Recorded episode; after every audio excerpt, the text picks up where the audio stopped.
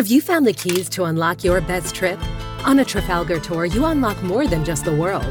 We give you the key to let down your walls and make lifelong friends. The key to discovering hidden talents and fresh perspectives. From one of a kind experiences to iconic destinations, Trafalgar gives you the keys to unlock your best self.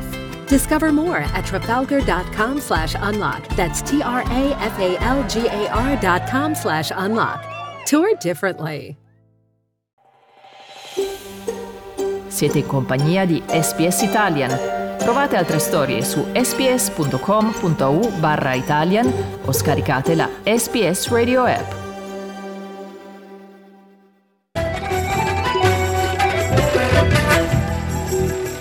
Global Mail. Viaggio nell'impegno italiano nel mondo a cura di Yolanda Pupillo.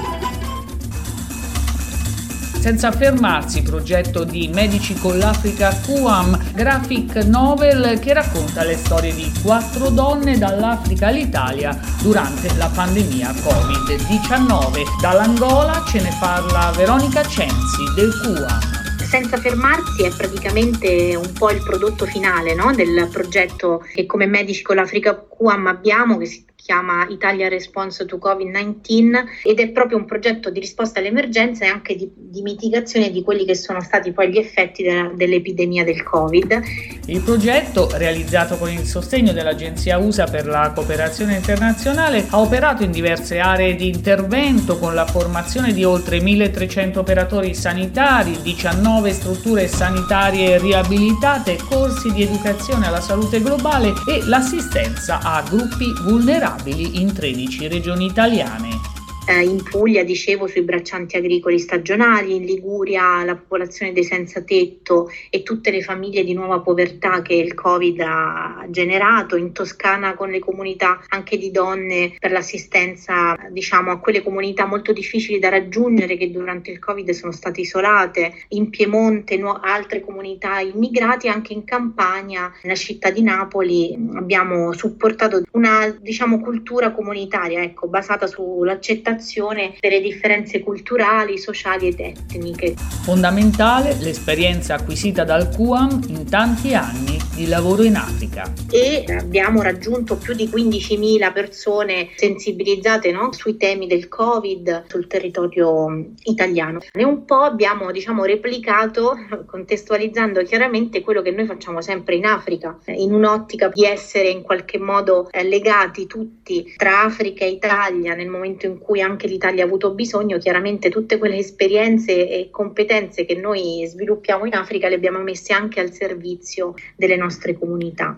Parlaci del graphic novel senza fermarsi senza fermarsi già ci dice molto, no? perché siamo sempre abituati a parlare del Covid dicendo che abbiamo perso un anno e più di vita, di movimenti, il mondo si è fermato e noi proprio invece siamo andati a capire quelle che erano le, le azioni e le storie di chi non si è mai fermato e, e potete benissimo immaginare che questo è quello che è successo agli operatori sanitari in Italia ma anche nel resto del mondo e nello specifico specifico in Africa perché il QAM lavora in otto paesi africani, quindi noi abbiamo un'esperienza con le comunità, con gli operatori sanitari no? molto specifica, molto particolare, di condivisione e quindi appunto troverete eh, per chi avrà voglia poi di, di, sfogliare il graphic novel, insomma di leggerlo, troverete due storie di, di donne italiane di operatrici sociosanitarie, eh, una che si è trovata proprio a dover trasformare l'ospedale di comunità in un ospedale Covid nel giro di 24 ore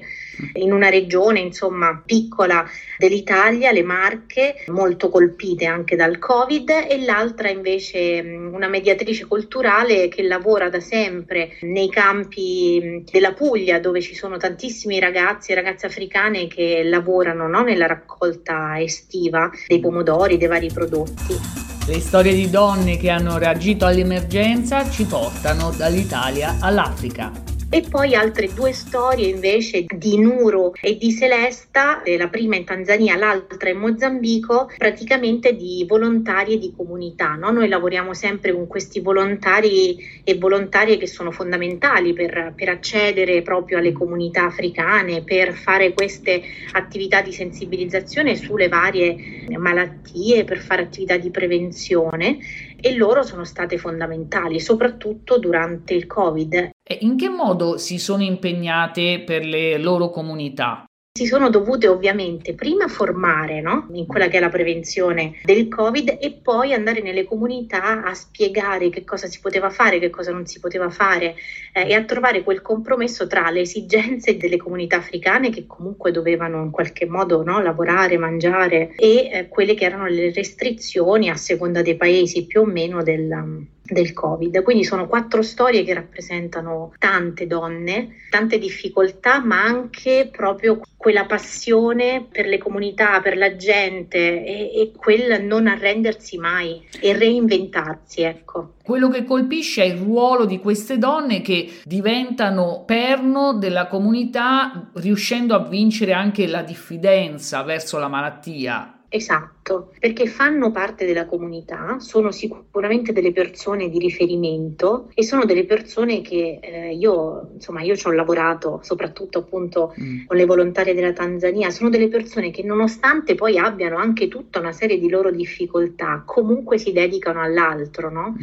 E lo fanno con una passione, con una motivazione che è incredibile, che io non riesco a spiegare a parole. Ed è proprio questo poi che crea anche nelle comunità delle relazioni relazioni profonde, anche di fiducia, perché è chiaro che se devi spiegare come eh, si previene il Covid, come si previene qualsiasi altra malattia, devi anche avere fiducia da parte della comunità, no? per essere in qualche modo ascoltato. Quindi la relazione con queste donne diventa fondamentale donne che si sono messe in gioco e che sono riuscite anche a salvare le loro comunità questo progetto ha dato anche a noi del QAM eh, e appunto alle fumettiste, a, alle nostre colleghe insomma, di Melting Pro che hanno eh, curato sicuramente il prodotto, ha dato la possibilità proprio di, di ascoltare tante storie. E una parte dell'Italia adesso perché parlavamo dell'Italia, ma sicuramente anche dell'Africa, molto bella, cioè una parte da cui prendere motivazione, ecco e, quindi è stata una bellissima eh, lezione anche per noi. Ecco, questo ci tengo a dirlo, perché abbiamo visto proprio una, una faccia del nostro paese molto molto bella. Anche in Angola, dove ti trovi, le donne hanno questo ruolo centrale nelle loro comunità? Sì, assolutamente. Noi lavoriamo sempre nelle comunità, appunto sempre con le volontarie, anche di cultura proprio africana. Comunque la donna ha un ruolo no? molto importante nella famiglia, molto importante anche nella, nell'accudimento e quindi le nostre colleghe sono veramente fantastiche. Quindi non ci si può fermare, No, no, assolutamente. Noi siamo con l'Africa da più di 70 anni e non ci fermiamo, insomma. Siamo qui, siamo stati qui, eh, adesso stiamo appunto aiutando e supportando i vari sistemi eh, per la vaccinazione Covid e tutta la sensibilizzazione su, sui vaccini che si fa nelle comunità lo facciamo grazie a queste colleghe che si reinventano ancora un'altra volta per il bene delle proprie comunità. Il graphic novel Senza fermarsi è nel sito del QAM www.mediciconlafrica.org.